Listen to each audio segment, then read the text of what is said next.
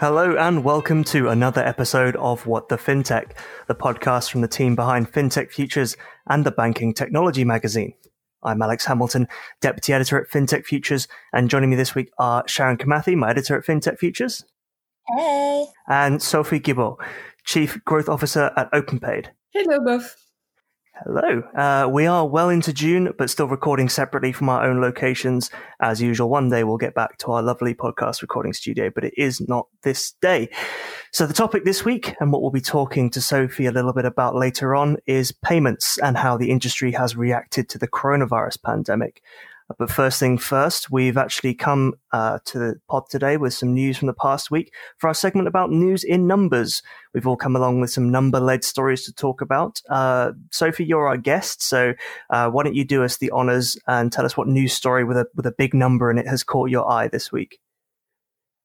Yeah, sure. Um, with pleasure. So, so my big number is uh, sixty-six million dollars, and um, it's to talk about uh, the Indians central bank initiative, which created a 66 million uh, dollar digital payments infrastructure fund to support um, digital payment ecosystem rollout into India's rural and northeast districts.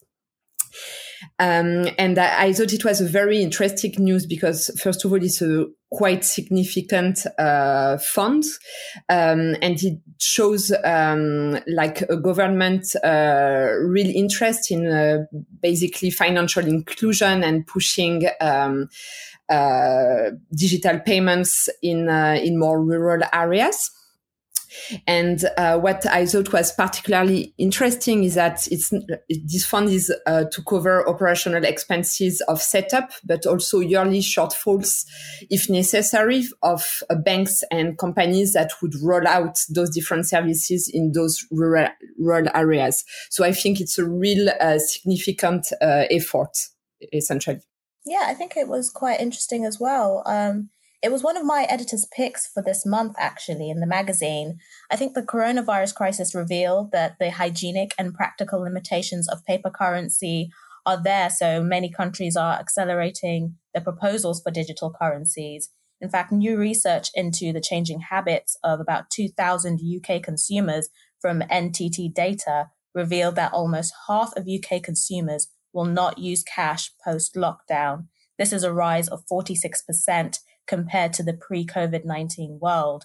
And also in the digital currency space, aside from India, we've also seen how China has forged ahead in progressing with a new digital yen, with 19 local businesses, um, including the US chains like Starbucks, Subway, McDonald's, and they want to do this all by the end of the year. Um, there's also Banque de France. Um, so they also published a request for proposals for a central bank digital currency. Um, and there's also Australia's central bank, the Reserve Bank of Australia, which has been working on its own digital currency since January. So we may actually see the successes or failures of these projects by the end of next year, I guess. Um, how about you, Alex? What do you think about it? Sure, I think that India is is uh, is a fantastic case study in sort of the growth of innovation. The country's um, one of those where it, it's advancing so rapidly that um, it has to do initiatives like this to really reach the the more rural areas of the country. I mean, Modi's done his uh, connecting everywhere in the country to electricity, and, and now they're going to connect everywhere in the country to the internet as well.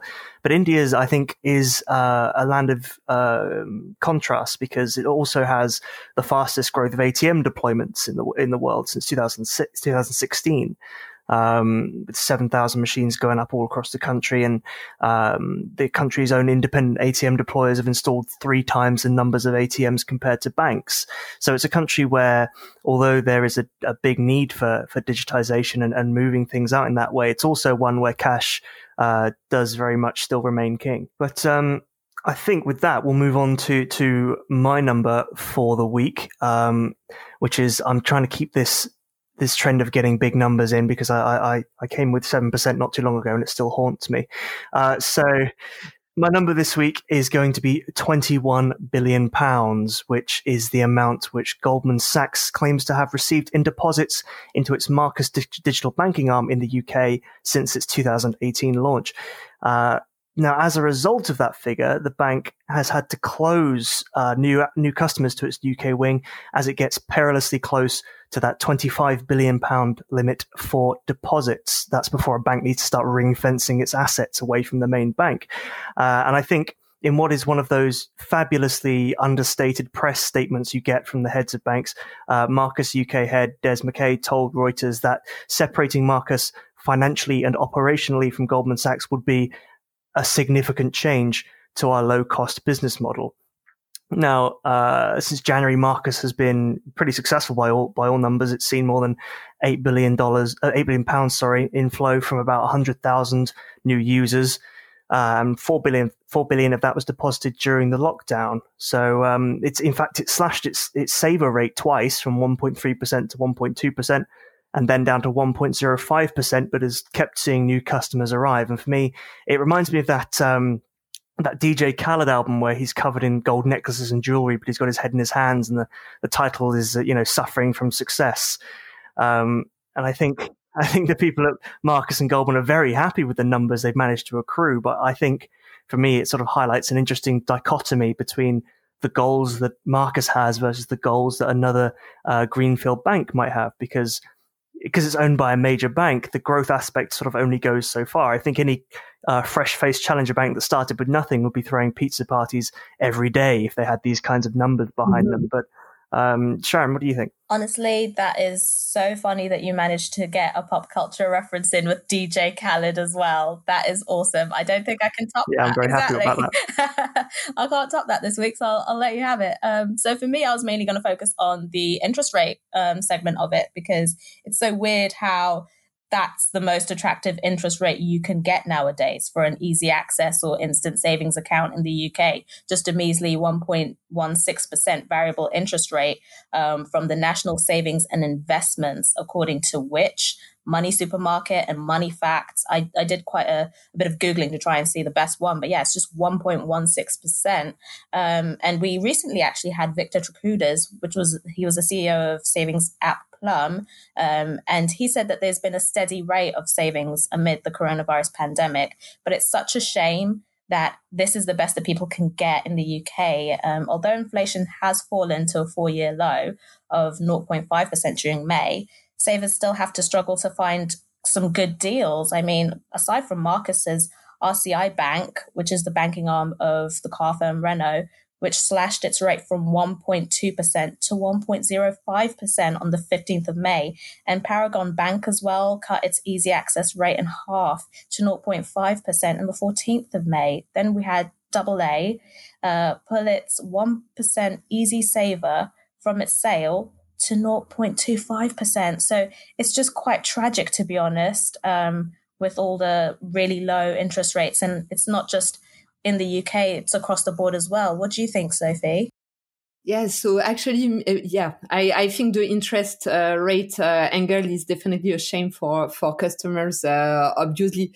But I think it's quite still amazing that they have kept on offering such a high rate, knowing that uh, the Bank of England cut its base rate to 0.1 percent.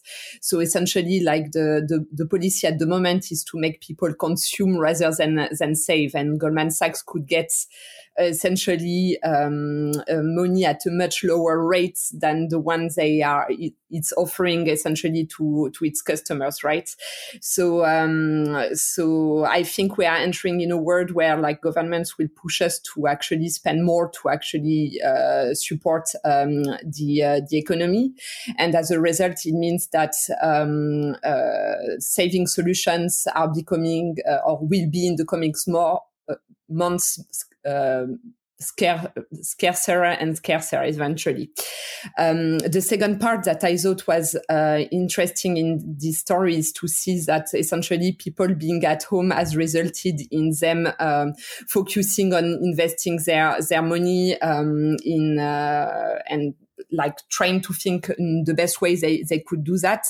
And uh, Goldman Sachs seems to be definitely one of the, the great way to, to do so in, uh, in uh, more secure ways than it could be with other organizations at the moment. So, so I think this investment opportunity was still a great one because it was one of the highest um, interest rates uh, existing um, at the moment. And I'm not surprised that uh, essentially there has been so much demand for it. Fantastic. Well, uh, we have uh, the third story of the week, last but by no means least. Um, Sharon, you've got one about a piece of technology innovation which seems to have fallen by the wayside recently, but uh, it's made a resurgence. So, why don't you tell us what your your story is this week? Yes, indeed. So my number is sort of in the middling area. It's 100 as CaixaBank starts rolling out 100 facial recognition ATMs. Um, so it's done so throughout Spain with an aim to install its machines to over 30 of the bank's branches. The nationwide rollout will allow customers to withdraw money with an image captured by the terminal of their face rather than using chip and pin authentication. Uh, some machines are already operational in the bank's flagship branches across Barcelona, Valencia, with full implementation of all 100 machines, quotes, forecasted for mid July 2020. Um, I guess my issue here is that whilst the Spanish bank is making these gains in the facial recognition tech race, some big tech companies have actually been moving away from the software in the wake of the Black Lives Matters protests.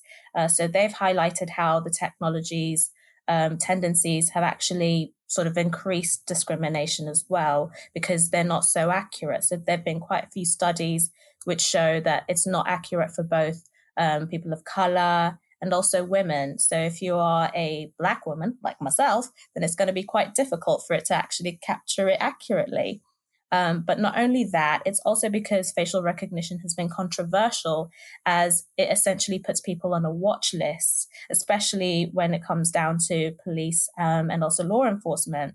So it can capture you from just being in the street to protests or a football match or a music festival.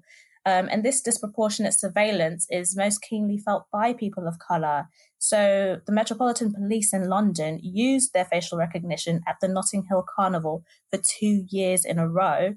And also they did so in the London Borough of Newham, which is one of UK's most ethnically diverse areas. So there's been some sort of protest and pushback to stop doing so, especially when you're targeting people of colour. So this is not only happening in law enforcement, now a lot of private companies have actually started saying, you know what, we're not going to be using these products. So on the 8th of June, IBM said it would stop selling facial recognition products. Google also advocated for a temporary ban. And then Amazon on the 10th of June said that it was putting a one year pause on letting the police use its facial recognition tool. Um, over in America, the American Civil Liberties Union said that that was, you know, good to finally recognize the dangers faced by people who are black and, and brown as well, um, and trying to advocate for civil rights more broadly. But it did say that the company should extend the moratorium on law enforcement use until Congress has actually passed a law regulating the technology.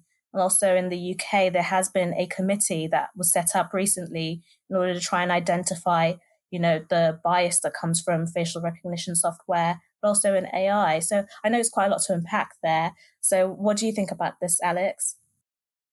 Yeah, there's a lot in there in that story to unpack, like you said, and I think there's there's a lot in there. And for me, I think it's this. There's always been this question when banks and financial institutions have been looking at biometric technology and facial recognition. Um, of at what point do people push back? Um, you have things like um, I, I got a, a, an account with the Challenger Bank about a year ago, and part of the verification process was to record myself saying a phrase um, with a video. And I remember thinking, well, okay, that's a bit odd. I don't really like that very much. Um, and I think it's we've we sort of hit that break wave where I think people find it a bit uncanny valley now to be um, having their facial data stored somewhere. Um, and I think as well, it's a technology that I think is is prone to error. It, that there's all sorts of, um, like you said, identification issues with it. There's all sorts of problems around where the data's stored. Um, it reminds me of back when I used to report on video games when when Microsoft uh, debuted its um, facial recognition tech for one of its um, platforms of software. Um, that was supposed to be a gaming platform. I remember it had issues then. It couldn't recognize uh, black or ethnic people um, who would disappear into the background. If you had um, polka dots on your wallpaper, it wouldn't recognize who you were. If you wore a skirt, it thought you had eight or nine legs. It was it's just technology that really throws up a lot of questions, and I think it's a good good thing that it's being rolled back a little bit now to uh, for people to have a, a better look at you know where this tech is, what it's for, and what it's really being used for. So I think um, what the, another angle to, to, to look at it is maybe to uh, to see that CaixaBank is trying to uh, to introduce. Um, I mean, new ways of uh, identification. So facial recognition is and might not be the best one, but it's also about how they bring it to the customers, meaning that um, if they offer actually different ways to do it, then maybe it becomes more inclusive, right? Like, yes, I can choose to use facial recognition because I like this experience, but maybe I can keep on doing uh, chip uh, and pin, or maybe I, maybe I don't know with the prints, things like that. So it depends on the, the, the approach they, they, they are taking and how it, inclusive it remains, I would say.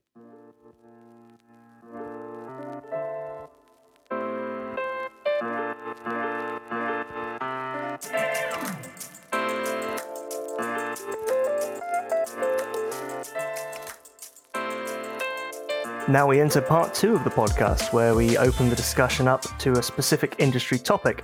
As I mentioned at the top of the show, we're talking about the payments industry and its reaction to the stresses and strains of the COVID 19 pandemic.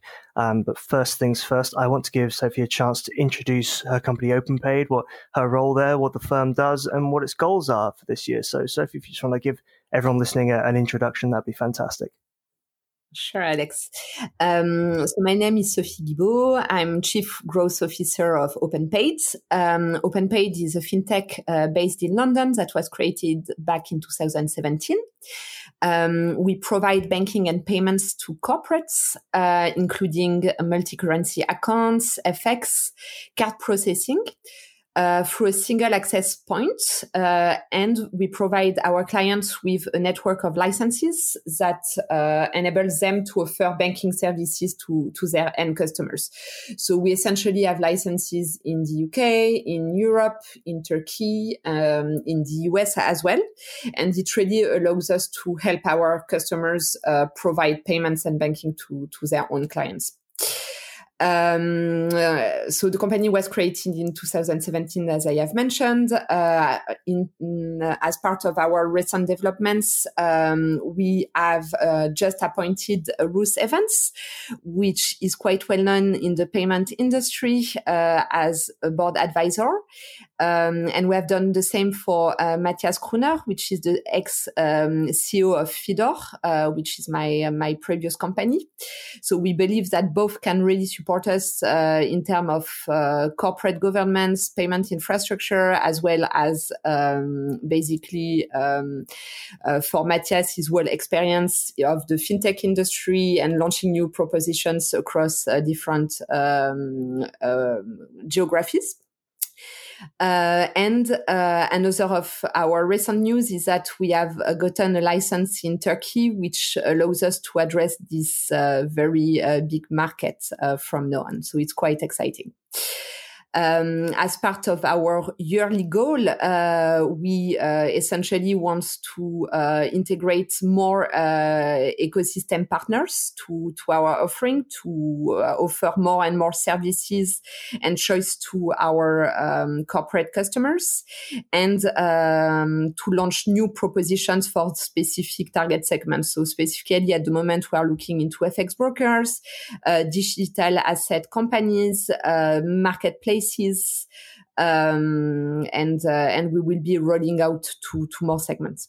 That's really interesting. And I was just wondering if there have been any changes to the payment system and payment preferences, um, both in the UK and also in Europe, since the coronavirus outbreak. Yeah, so I think we have been uh, seeing quite a lot of changes on the end cost, customer uh, perspective. So basically, like people uh, have turned more and more to uh, to internet banking versus uh, uh, branches before. people prefer um, now prefer mobile banking um, than than before yes, um, people are not using cash. So I think there is an average of 44 days without using cash for British people, which is quite huge if you think about it. Have you ever not uh, or spent that much time without using cash? I, I don't, I think not so many people have so um, so it certainly has impacted the way we uh, we, uh, we we we pay for things and we um, we actually spend. And on the other side, payment company um, have have been seeing their uh, revenue mix change. So for the one that were very much uh, on the offline industry and travel industry, um, well, payments have been decreasing. But uh, for others that are very strong in the e-commerce industry or uh, marketplaces or even uh, industries that are um, against currents, such as digital assets or gaming, for example, they have seen their um, their volumes uh, increase. Yeah, that's interesting to note about the whole gaming aspect. As there are more people who are staying at home, um, and also the digital stuff, more people are staying at home, which means you know these industries do really well alongside you know like your e-commerce, etc. But on the flip side, travel, retail, not so great. Um, but yeah, I was wondering if there were any other countries you think have been handling this shift quite well, or ones that you think can improve.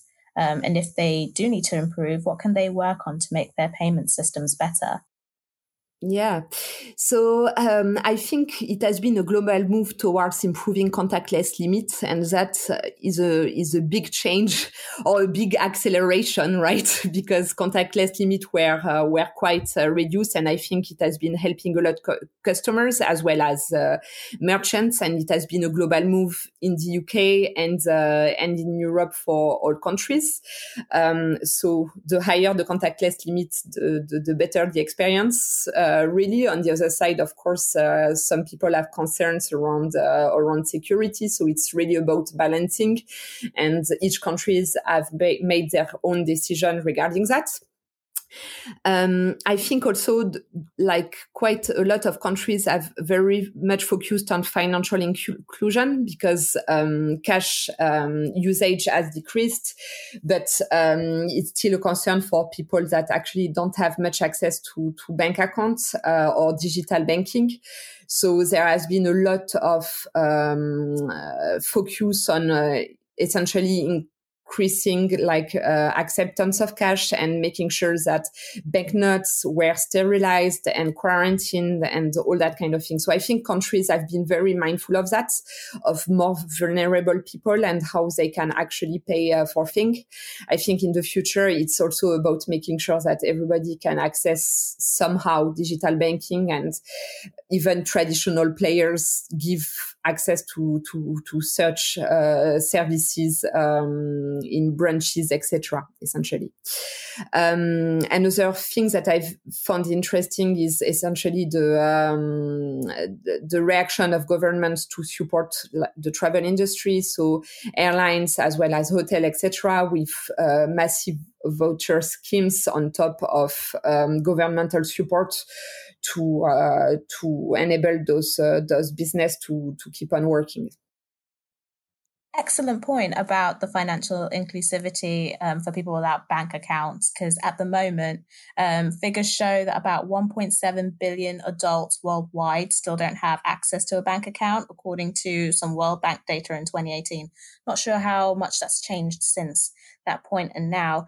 But yeah, it seems like it is a great point about just ensuring people have bank accounts. In fact, it was featured in one of the episodes of Queer Eye, um, where Bobby had a, a, guy who didn't have a bank account and was trying to set it up digitally. So that's a, a great point. And now that some countries are easing their lockdown, what do you think the main priorities for businesses should be, especially for their payment systems? Is it their portfolios, um, adapting to different operating models, or is it reviewing the industry's structure as a whole?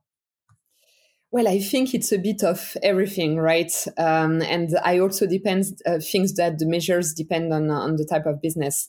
But so overall, the first step should be definitely about supporting customers. I think so. We have seen uh, that uh, in the industry, quite a lot of companies have taken steps to actually offer free resource to their customers. Uh, I'm talking about here in particular B two B customers, but so free resource, waive fees where there is uh, no real costs behind. Um, for example, there is the startup Qonto in France. Uh, it's a SME uh, neobank that have done that. Um, there have there has been also quite a lot of companies supporting the distribution of government relief schemes. We have seen that, for example, with uh, with Starling Bank. Um, or for example not charging specific charities. So a lot of initiatives have been uh, around supporting customers and i think it should keep on being that way because a lot of b2b customers have definitely been impacted a lot about uh, with the crisis. So everything we can do to support our customers we should do. Then looking about uh, specifically banks and companies that are more offline, I think their point of focus should be about ensuring digital excellence for their customers. So because a lot of them have had to do it quite fast, uh, essentially to to keep on serving their customers or um, or even doing business. So you can think of the companies that have um, that have opened e-commerce shop very uh, fast. Um, you can think of banks that have set up remote working and still serving customers through Zoom, that kind of thing. But in the future, that kind of situation might happen again. And we actually have seen quite the benefits of digital excellence. So investment should be done um, in that way. Now there is also business that have like no business models or or very limited uh, revenues. I think then this crisis highlight the fact that it's high time to not only rely on acquiring customers but it's also about monetizing them to actually have a business model and be able to support your employees um, and and your company as it's going through through a crisis uh, I think it's specifically true in the uh, in the fintech world, where where some companies are, have been after acquiring uh, customers and not specifically monetizing them. Um, and finally, there is uh, the, the business that have seen their revenues going down. And here it's definitely about diversifying the client base, maybe attracting some, um, some clients that have been less impacting by crisis or that have been thriving in uh, in the crisis, who have seen their volume um, increase, for example. So it would be new um, revenue source for for them, and also maybe look for new services to uh, to offer uh, to uh, to existing um, customers. Yeah, that's an excellent point. Um, and now on to my next segment, which probably ties into some of the issues that you raised. So, the European Credit Sector Association published a paper in April about the policy direction for EU payments over the next five years, looking beyond the immediate changes of the coronavirus. It focuses on instant payments, the Second Payments Directive, branches, and even digital currency. Now, do you think these policies are focusing on the right areas? Are they ones you would have preferred to see? So I think those policies are, are very relevant. They were relevant before COVID. They are probably, some of them are probably even more relevant after COVID. Um, I thought this paper was very interesting um, in, uh, in exposing their, their point of view, um, showing uh, very much the, the bank uh, side of, or opinion side, a bit less fintech, but I definitely think instant payment is, um, is very important. We see in the UK is that FPS have literally changed the, the way people uh, interact with money, getting the payment instantly, whether it's for uh, consumers or or or companies. So it's a very important point. Well, PSD2 is definitely, uh, uh, and open banking is definitely a point of focus for the past uh, few years and should remain one until basically um, consumers see the real benefits of it uh, on a day-to-day perspective. Um, in the paper, I also noticed uh, two other points that I, I, thought are still worth mentioning is definitely the financial inclusion piece that we have been mentioning uh, earlier, uh, earlier in the show and the need for rationalizing cash while ensuring universal access to digital and, uh, and payments essentially. So I think it's a, a point that uh, that the European Union should keep on uh, pushing on um, as well as providing a stable regulatory environment and really embracing uh, real world problems and guaranteeing um, basically uh, easy access uh, to to to fintechs and um, and and banks without imposing basically rules that are not for the real world. So um, I thought those two points were worth mentioning. A last point that I, I think has failed being mentioned in this paper and um, that should be a point of focus uh, for the future is fraud prevention. Um, I think with all the changes that have been implemented um, due to COVID very, very fast, it has given room to a lot of fraudster to uh, to appear um, and uh, and essentially impersonate people or impersonate services that people use to uh, to retrieve payment details or identity. And I think that it's very important for European Union and, and companies to actually um, leverage the data as a protection uh, against fraud, and it should be a point of focus for, for them.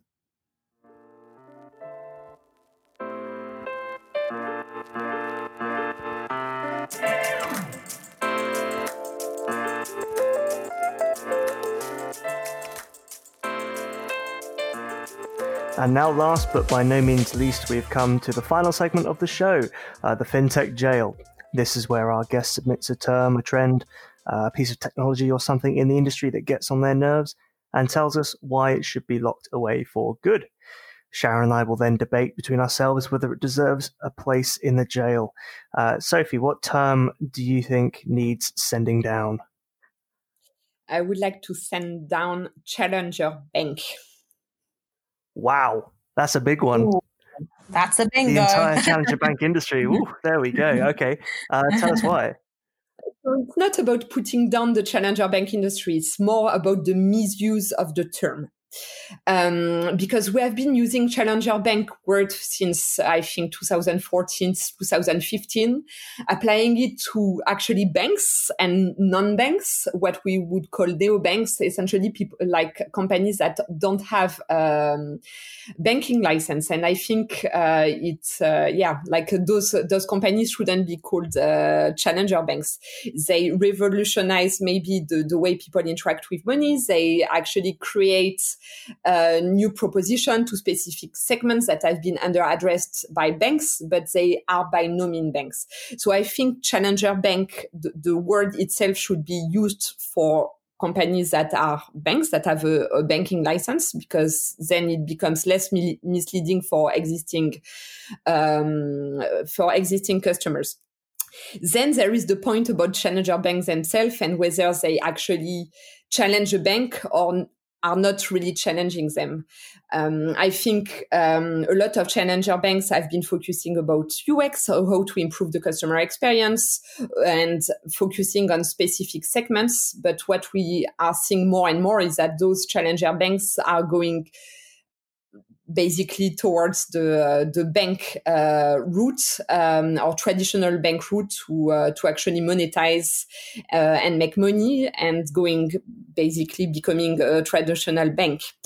And here, where I refer to is more recently, there have been in the news that uh, Revolut uh, has you know, like basically changed the way they they charge their customers and becoming more and more a traditional bank. So basically, they have come from from what was called the challenger bank to actually becoming um, more and more um, normal banks. So I would argue that the real challenger bank, what have been called the real challenger bank, are becoming more and more traditional banks, and that's the way they are using to actually monetize and uh, and go towards profitability. Um, yeah, because they haven't found a better way to do that, and the ones that are not monetizing eventually will potentially die. So challenger banks should not be using uh, like uh, existing anymore.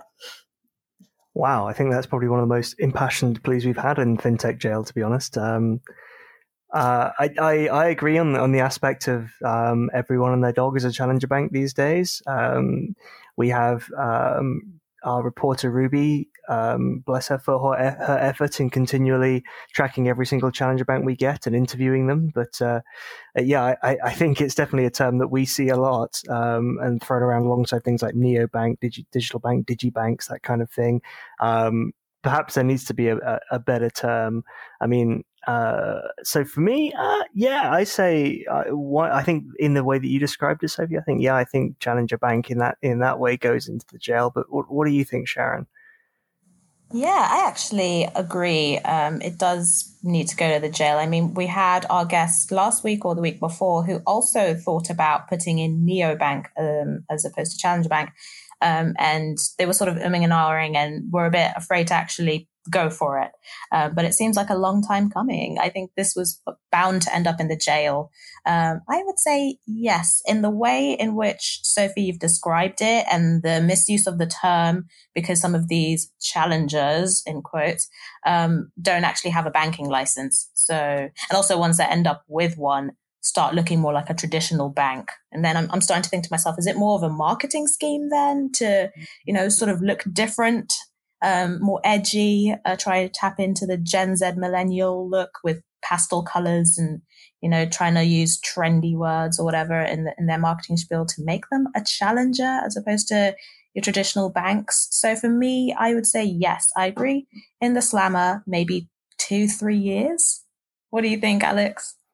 Yeah, yeah, I think I think that seems fair. Um, I've I have no background in law, so I've got no no idea. That I'll, I'll defer to you there, Sharon, in terms of sentencing. sentencing laws are for me. So yes, two or three years, we can review whether or not its use has continued to be misconstrued, and then either send it back to jail or maybe give it parole, let it walk Excellent. around. Bang the virtual gavel. That's a great sentence, Sharon.